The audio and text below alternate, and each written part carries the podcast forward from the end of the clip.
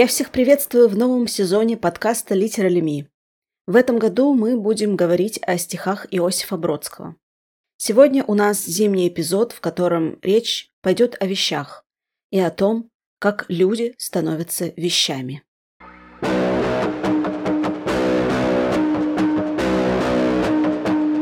Натюрморт.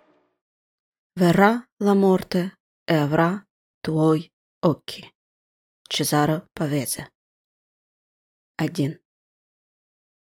Вещи и люди нас окружают. И те, и эти терзают глаз. Лучше жить в темноте.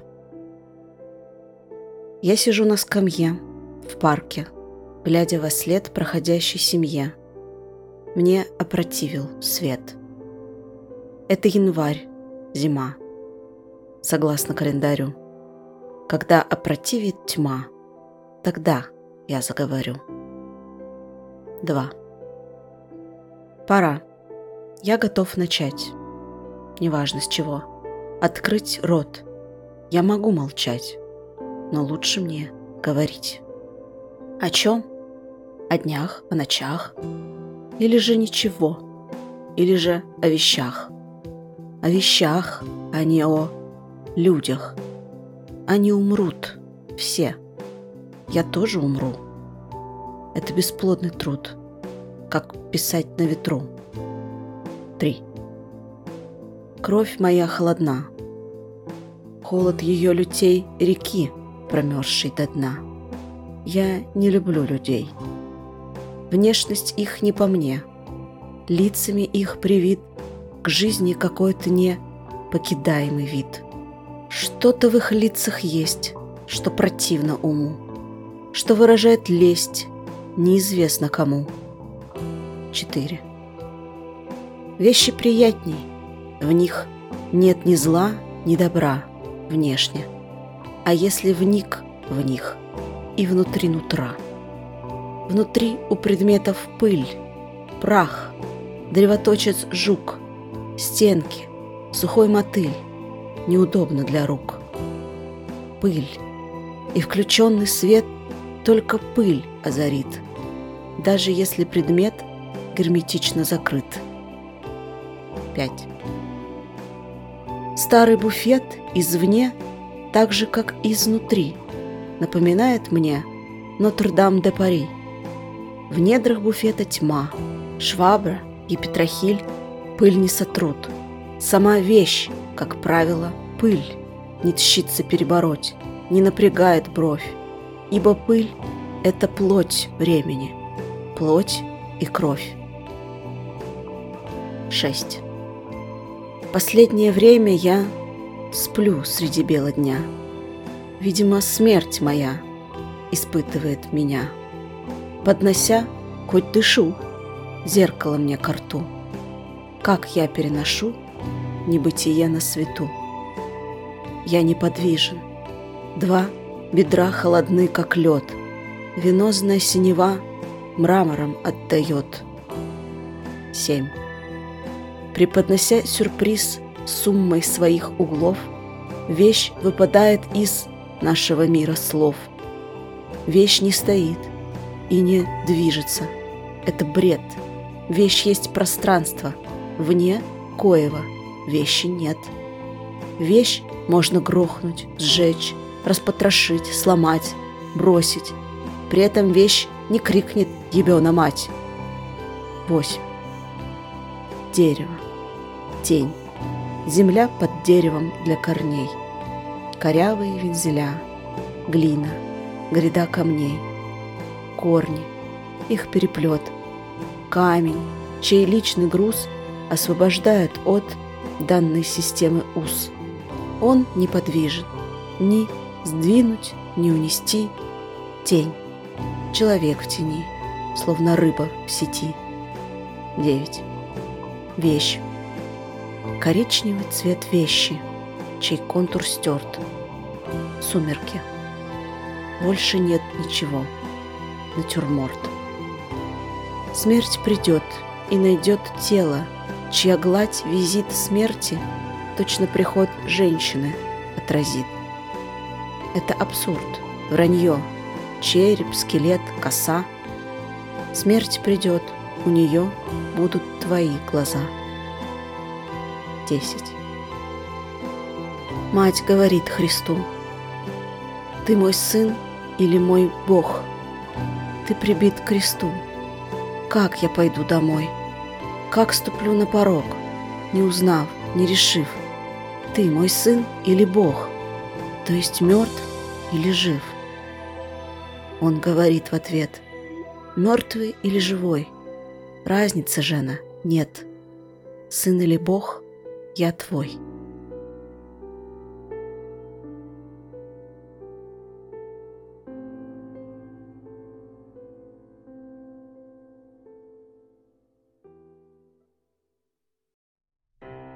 Стихотворение «Натюрморт» было написано летом 1971 года, когда 31-летний Бродский проходил обследование в Ленинградской областной больнице у финляндского вокзала с подозрением на злокачественную опухоль.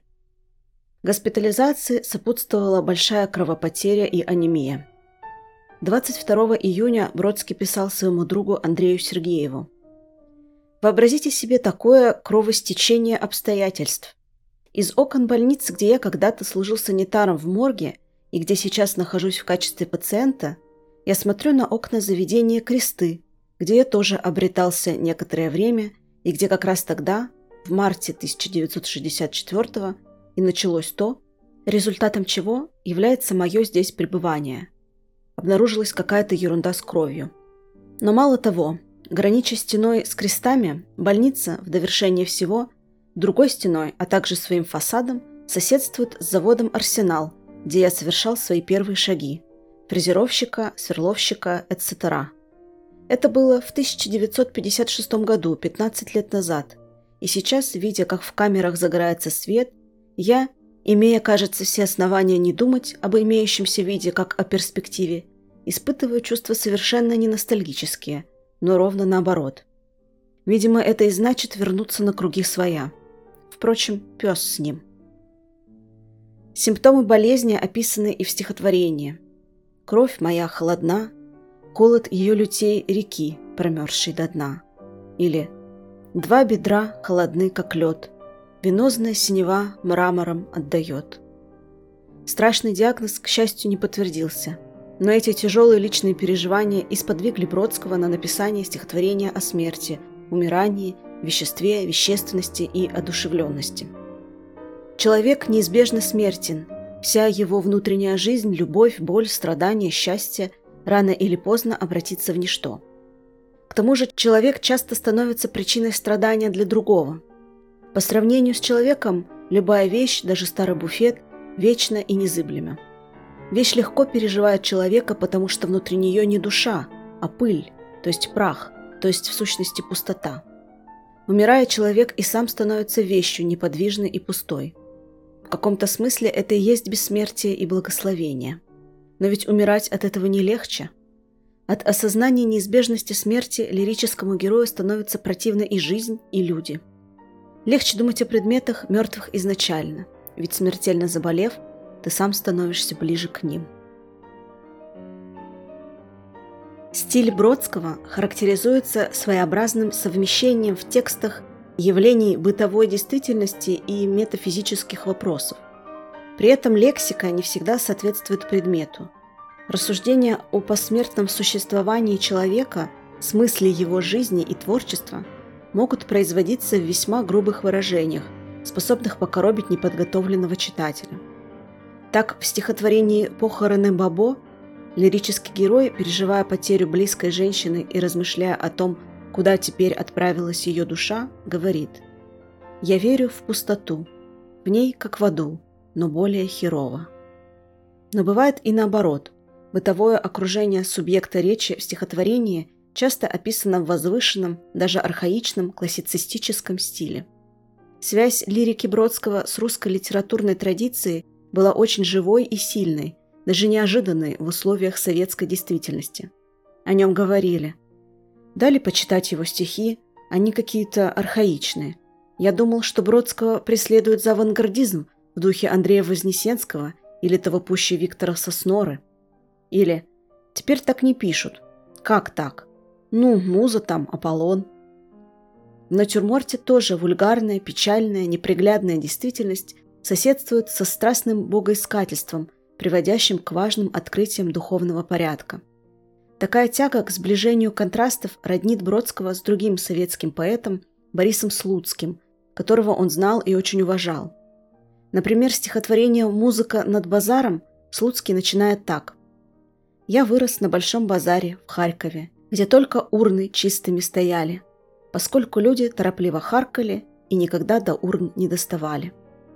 Заканчивает строками, вызывающими в памяти евангельский сюжет об изгнании Христом торговцев из храма. В Евангелии от Иоанна об этом сказано.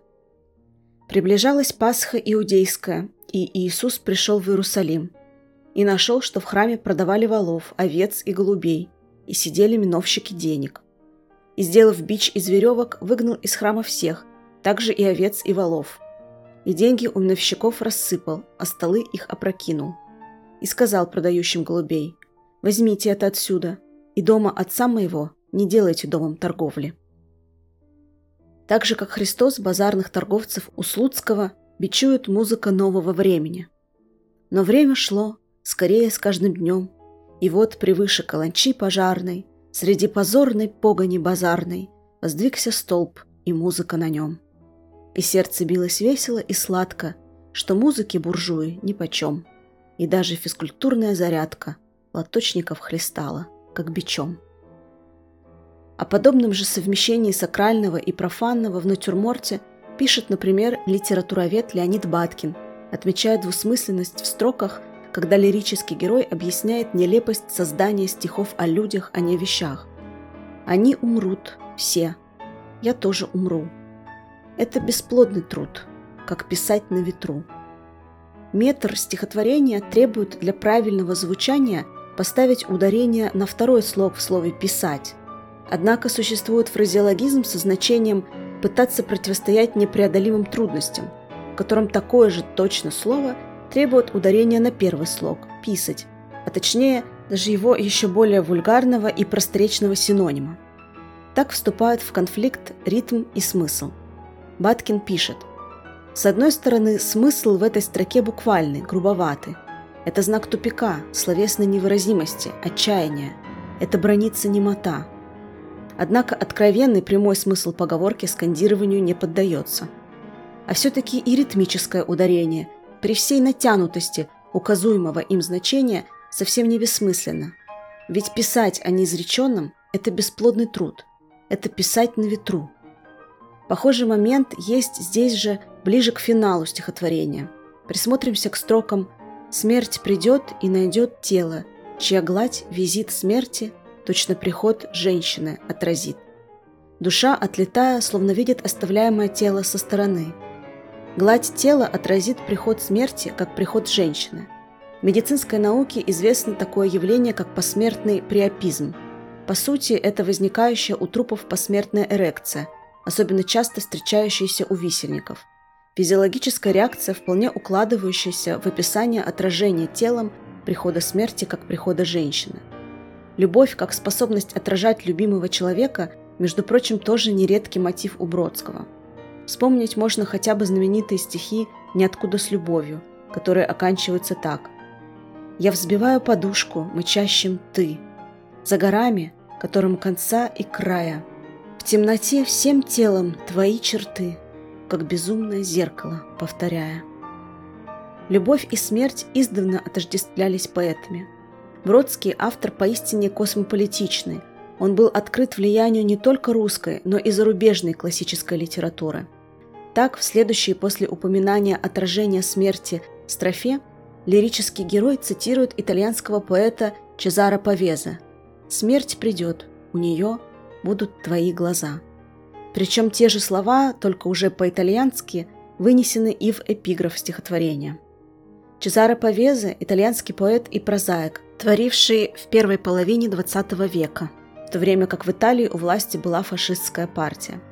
Как и Бродский, Павезе в какой-то момент по политическим причинам был осужден и оказался в ссылке. Как и Бродский, он был очарован англоязычной литературой и с помощью своих переводов открыл ее для итальянского читателя. Как Бродский в своем творчестве, сознательно или нет, во многом подражал Уинстону Хью Одену, так и Повезе подражал Уолту Уитмену. Даже в натюрморте Бродский воспроизводит ритмику и сюжет стихотворения Одена 1 сентября 1939 года, в котором герой также вначале сидит в общественном месте и наблюдает за людьми, которые ему не нравятся. Потом размышляет об этом и все же приходит к утверждению необходимости христианской любви. В 1950 году, достигнув пика своей славы, получив национальную литературную премию за роман «Диалоги с Леука», 42-летний Повеза застрелился. Рядом с ним была найдена пачка его стихотворений, первая из которых начиналась строкой «Придет смерть, и у нее будут твои глаза». В дальнейшем эти стихотворения составили сборник с тем же названием. В предсмертной записке было сказано «Прощаю всех и прошу прощения у всех, ладно? Только не надо сплетен». Но, конечно, без сплетен не могло обойтись. Говорили, что поэт покончил с собой из-за несчастной любви к киноактрисе Констанс Даулинг, за которой в разное время ухаживали Жан-Поль Сартер, Бернард Шоу и Эрнест Хемингуэй. Однако это лишь часть правды. Тяга к самоубийству была в душе Повеза на протяжении всей жизни, это видно из его дневников. Любовь только обнажила эту тягу, стала поводом. Сам он писал об этом так. «Вы не убиваете себя ради женщины. Мы убиваем себя, потому что любовь, любая любовь, раскрывает нас в нашей ноготе, страданиях, беспомощности, любви, разочаровании, судьбе, смерти. В глубине души разве я не держался за эту изумительную любовную историю, пока она длилась? Заставить себя вернуться к прежней мысли, моему давнему обольщению, получить основание опять думать «любовь – это смерть». Вернемся к натюрморту Бродского и смешению в нем высокого и низкого – Наконец, в натюрморте употребляется и прямо нецензурная лексика. Вещь, чтобы с ней не стряслось, не закричит благим матом. Вещь можно грохнуть, сжечь, распотрошить, сломать, бросить. При этом вещь не крикнет «Ебена мать!». И всего через 24 строки мы видим совсем другую мать. Их даже мысленно невозможно поставить столь близко. Однако Бродский именно так и делает. Бродский не был религиозен в привычном понимании этого слова. Он вообще твердо не придерживался никакой идеологии, в том числе и в вопросах веры стремился найти золотую середину. Евангельская история при этом была для него близка и любима. Не зря только рождественских стихов еще при жизни поэта набралось на целый сборник. Он подписывал его словами «от христианина-заочника». В связи с натюрмортом в одном из интервью – Бродский говорил, что Христа он мыслит одновременно и предметом, и человеком. Христос выступает как Бог, а значит он вещь, поскольку с одной стороны существует вечно и априорно, вне времени, с другой является конструктом, местом в пространстве культуры, некой точкой на координатной прямой. И тот же Христос – страдающий человек, история о страдании которого – главный европейский сюжет на протяжении уже двух тысяч лет – Христос, как и лирический герой, объединяет в себе два сюжета – бытовой – страдание умирающего человека, и бытийный – философские размышления о смысле существования. Скрепляет их и выдвигается в качестве синтеза, хоть какой-то попытки примирить их. При этом Бродский никогда не считал ни одну из мировых религий необходимой и достаточной для того, чтобы утолить жажду человека в развитии и ответить на главные вопросы бытия. О Юлиане Отступнике, последнем римском императоре-язычнике и философе, который стремился возродить языческие культы как средоточие античной культуры, Бродский писал «Рискуя быть обвиненным в идеализации, хочется назвать Юлиана великой душой, одержимой пониманием того, что ни язычество, ни христианство недостаточны сами по себе. Ни то, ни другое не может удовлетворить полностью духовные потребности человека – Всегда есть нечто мучительное в остатке, всегда чувство некоего частичного вакуума, порождающее в лучшем случае чувство греха. На деле духовное беспокойство человека не удовлетворяется ни одной философией, и нет ни одной доктрины, о которой, не навлекая на себя проклятий, можно сказать, что она совмещает и то, и другое, за исключением разве что стоицизма и экзистенциализма. Последний можно рассматривать как тот же стоицизм – но под опекой христианства. Философия экзистенциализма с его утверждением абсурдности, бессмысленности человеческого существования, ощущения себя в пространстве и времени сильно повлияла на творчество Бродского. Слово «абсурд» встречается и здесь, в натюрморте, перекочевав прямиком из мифа о Сизифе Альбера Камю. Тот утверждает абсурдность человеческого существования перед лицом смерти. Пишет «Мысль, что я есмь, мой способ действовать так, будто все имеет смысл – все это головокружительно опровергается абсурдностью возможной смерти. И осознание этой абсурдности дает человеку небывалую свободу и даже счастье, возможность действовать в этом мире без оглядки на Бога, отказавшись от религии и представления о бессмертии души, не страдая от собственной греховности. Еще одним символом экзистенциального ужаса в стихотворении выступают корни дерева, впивающиеся в землю – будущее обиталище тела героя. Дерево, тень, земля под деревом для корней, корявые вензеля, глина, гряда камней, корни, их переплет. Дерево в этом значении восходит к образу дерева, олицетворяющему абсурд, бессмысленность, тошноту существования, как в романе Жана Поля Сартра «Тошнота». И в романе Сартра, и в натюрморте Бродского – это воплощение ужаса и гнетущей бессмысленности существования. В тошноте Сартра об этом сказано так. Деревья зыбились.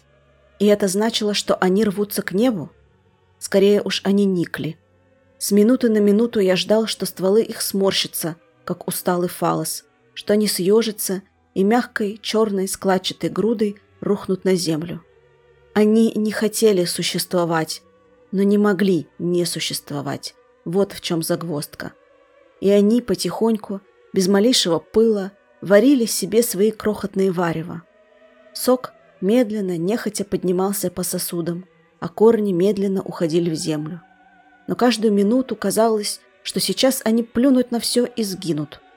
Усталые, старые, они продолжали свое нерадивое существование, потому что у них не хватало сил умереть, потому что смерть могла их настигнуть только извне – только музыкальные мелодии гордо несут в себе, как внутреннюю необходимость, свою собственную смерть. Но они ведь не существуют. А все сущее рождается беспричинно, продолжается по недостатку сил и умирает случайно. Однако Бродский не отвергает идею Бога. Наоборот, в финале стихотворения он утверждает веру как ответ на последние вопросы –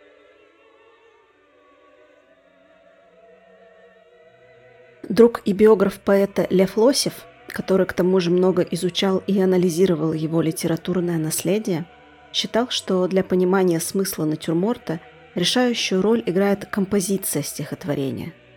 Оно состоит из десяти равных пронумерованных частей. Это не просто так сделано, а для того, чтобы мы могли сопоставить их друг с другом. Первые девять частей – это авторский монолог от первого лица на тему смерти – котором противопоставлены люди и вещи. Части 1, 3 и 6 о человеке, себе. В них фигурирует «я». «Я сижу на скамье», «Я готов начать», «Я не люблю людей», «Я сплю среди бела дня». Симметричны по отношению к частям 1, 3 и 6 в 9-частной структуре части 4 и 7, 9. Они о вещах, о дереве, камне, пыли и вещах-предметах вообще – «я» в них отсутствует. В центре всей конструкции часть пятая. В ней лирический герой приглядывается к буфету. Старый буфет извне, так же, как изнутри, напоминает мне Нотр-Дам-де-Пари. Эти строки напоминают о чеховском вишневом саде и его герое Гаеве, рассуждающем о шкафе, старом помещичьем доме, который героям предстоит скоро покинуть. А ты знаешь, Люба, сколько этому шкафу лет? Неделю назад я выдвинул нижний ящик. Гляжу, а там выжжены цифры. Шкаф сделан ровно сто лет тому назад. Каково, а? Можно было бы юбилей отпраздновать. Предмет неодушевленный, а все-таки как-никак книжный шкаф. Да, это вещь. Ощупав шкаф. Дорогой, многоуважаемый шкаф, приветствую твое существование, которое вот уже больше ста лет – было направлено к светлым идеалам добра и справедливости. Твой молчаливый призыв к плодотворной работе не ослабевал в течение ста лет, поддерживая сквозь слезы в поколениях нашего рода бодрость, веру в лучшее будущее и воспитывая в нас идеалы добра и общественного самосознания. Бродский в своем стихотворении иронически переосмысляет этот монолог, противопоставляя буфет, предстающий незыблемой твердыней, огромным Нотр-Дамом, маленькому человеку с его малодушными страхами. В девятой части, завершающей монолог на тему смерти, она приходит к герою, самому ставшему объектом приложения ее силы, способному только отражать ее присутствие. Чезаре Павезе писал «Придет смерть, и у нее будут твои глаза. Это будет словно увидеть себя же в зеркале мертвого, воскресшим». То есть глаза смерти – это не только глаза возлюбленной, но и глаза самого лирического героя. В последний миг жизни все трое сливаются. Исследователь Денис Адлерберг говорит об этом. Умереть значит увидеть себя со стороны, в зеркале, осознать свою самость, а заодно пленность и тщетность жизни. Герой осознает, что пыль – это плоть времени, плоть и кровь, что и он, и все люди, в конце концов, сольются воедино и станут пылью. И это единственный путь слиться с вечностью. Он понимает это, но ему все равно страшно и не хочется умирать. Впрочем, он уже не то чтобы жив. Его жизнь теперь скорее небытие на свету. Но стихотворение этим не заканчивается. Как по Бродскому, жизнь души не кончается смертью. Нарушая симметрию частей, появляется часть десятая. Уже не монолог, но диалог, квазиевангельская сцена, в которой речь идет о воскресении. Разница между жизнью и смертью стирается, поскольку главное – любовь. Разницы нет постольку, поскольку я твой. Вне этих связей человек человеку вещь. Как не импонировало Бродскому мужественное одиночество человека абсурда по Камю, на последние вопросы он все же отвечает в традиционно христианском духе. И не только в натюрморте – Тема любви как спасения проходит через все последующее творчество Бродского. Вопреки провокативному «я не люблю людей», он позднее скажет «многие, собственно все, в этом, по крайней мере, мире стоят любви». Эпизода, описываемого Бродским, в Евангелии нет. Существует мнение, что эта сцена написана под влиянием поэмы Ахматовой «Реквием», которая тоже состоит из десяти частей – причем в финальной также, без очевидной связи с предыдущими, описывающими ужас матери репрессированного сына, даны два евангельских эпизода. Она называется «Распятие», и эпиграфом к ней служат слова из 9 Ирмаса православной предпасхальной литургии «Не рыдай меня, мати, во гробе зряще». Хор ангелов великий час восславил, и небеса расплавились в огне. Отцу сказал – по что меня оставил? А матери, о, не рыдай мне. Магдалина билась и рыдала. Ученик любимый каменел, а туда, где молча мать стояла, так никто взглянуть и не посмел. Ахматовским влиянием также можно объяснить и архаичное «жена», с которым Христос обращается к матери. Неспроста в июне 1971 года Бродский в своем стихотворении пишет о зиме. Смерть – замирание и замерзание. Бесчувственность смерти – это холод души. Тут, кстати, можно найти коннотации с творчеством Михаила Лермонтова, чей лирический герой также одинок в окружении людей.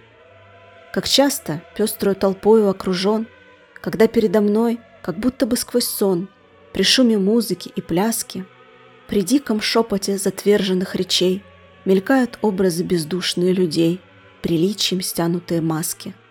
Когда касаются холодных рук моих, с небрежной смелостью красавиц городских давно бестрепетные руки. Наружно погружаясь в их блеск и суету, ласкаю я в душе старинную мечту погибших лет святые звуки. Когда ж, опомнившись, обман я узнаю, и шум толпы людской спугнет мечту мою на праздник незваную гостью, о, как мне хочется смутить веселость их и дерзко бросить им в глаза железный стих, облитый горечью и злостью. Герой Бродского также внешне равнодушен, холоден, но внутри у него все кипит сомнением и страхом. Однако, как будто помимо его воли в его сознании рождается мечта. Христос утверждает бессмертие души через любовь. И эту мечту уже ничто не спугнет. Она отвечает на все вопросы. Сегодня, 28 января 2024 года, исполняется 28 лет со дня смерти Иосифа Бродского. Он умер всего в 55 лет ночью в Нью-Йорке. Не выдержало уже неоднократно подводившее сердце. Обессмертило его слово – Иногда слово уже как будто перестает принадлежать поэту, и это может смутить или испугать. На мемориалах Евгения Пригожина в прошлом году также появились таблички, цитирующие последнюю часть натюрморта. Мы начинаем цикл рассказов о стихах Бродского именно со стихотворения о смерти, в надежде к финалу также убедиться в надежности слова любви перед лицом абсурда человеческого бытия. Напоследок – Предлагаю послушать натюрморт снова, уже в исполнении автора. А мы прощаемся до следующего месяца. Ставьте подкасту лайки, добавляйте в избранное, советуйте друзьям. До встречи.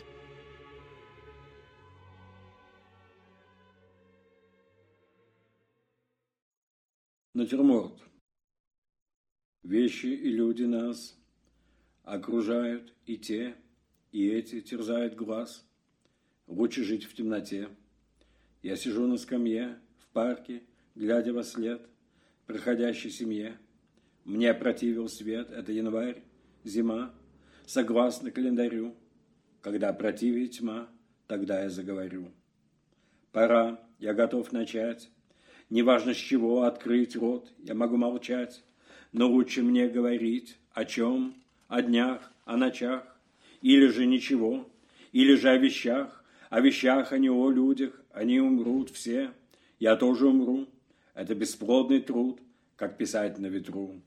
Кровь моя холодна, холод ее лютей, реки промерзши до дна. Я не люблю людей, внешность их не по мне, лицами их привит, к жизни какой-то непокидаемый вид, что-то в их лицах есть, что противно уму, что выражает лесть неизвестно кому вещи приятней в них. Нет ни зла, ни добра внешне, а если вник в них и внутри нутра, внутри у предметов пыль, прах, древоточит жук, стенки, сухой мотыль, неудобно для рук пыль и включенный свет, только пыль озарит, даже если предмет герметично закрыт. Старый буфет извне, так же, как изнутри, напоминает мне Нотр-Дам-де-Пари, в недрах буфета тьма, швабра и петрохиль, пыль не сотрут, сама вещь, как правило, пыль не чится перебороть, не напрягает бровь, ибо пыль — это плоть времени, плоть и кровь. Последнее время я сплю среди белого дня, видимо, смерть моя испытывает меня, поднося хоть дышу, зеркало мне ко рту, как я переношу небытие на свету.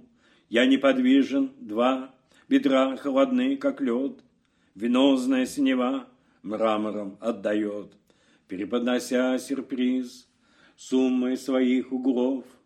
Вещь выпадает из миропорядка слов, Вещь не стоит и не движется, это бред. Вещь есть пространство вне, коего вещи нет. Вещь можно грохнуть, сжечь, распотрошить, сломать, бросить. При этом вещь не крикнет «Ебена мать!» Дерево, тень, земля, под деревом для корней, корявые вензеля, глина, гряда камней, корни, их переплет, камень, челичный груз, освобождает от данной системы уз, он неподвижен ни сдвинуть, ни унести тень, человек в тени, точно рыба в сети, вещь, коричневый цвет, вещи, чей контур стерт, сумерки, больше нет ничего, натюрморт, смерть придет и найдет, тело, че гладь визит, смерти точно приход, женщины отразит это абсурд, вранье, череп, скелет, коса, смерть придет, у нее будут твои глаза. Мать говорит Христу, ты мой сын или мой Бог, ты прибит к кресту. Как я пойду домой? как ступлю за порог, не поняв, не решив, ты мой сын или Бог, то есть мертв или жив.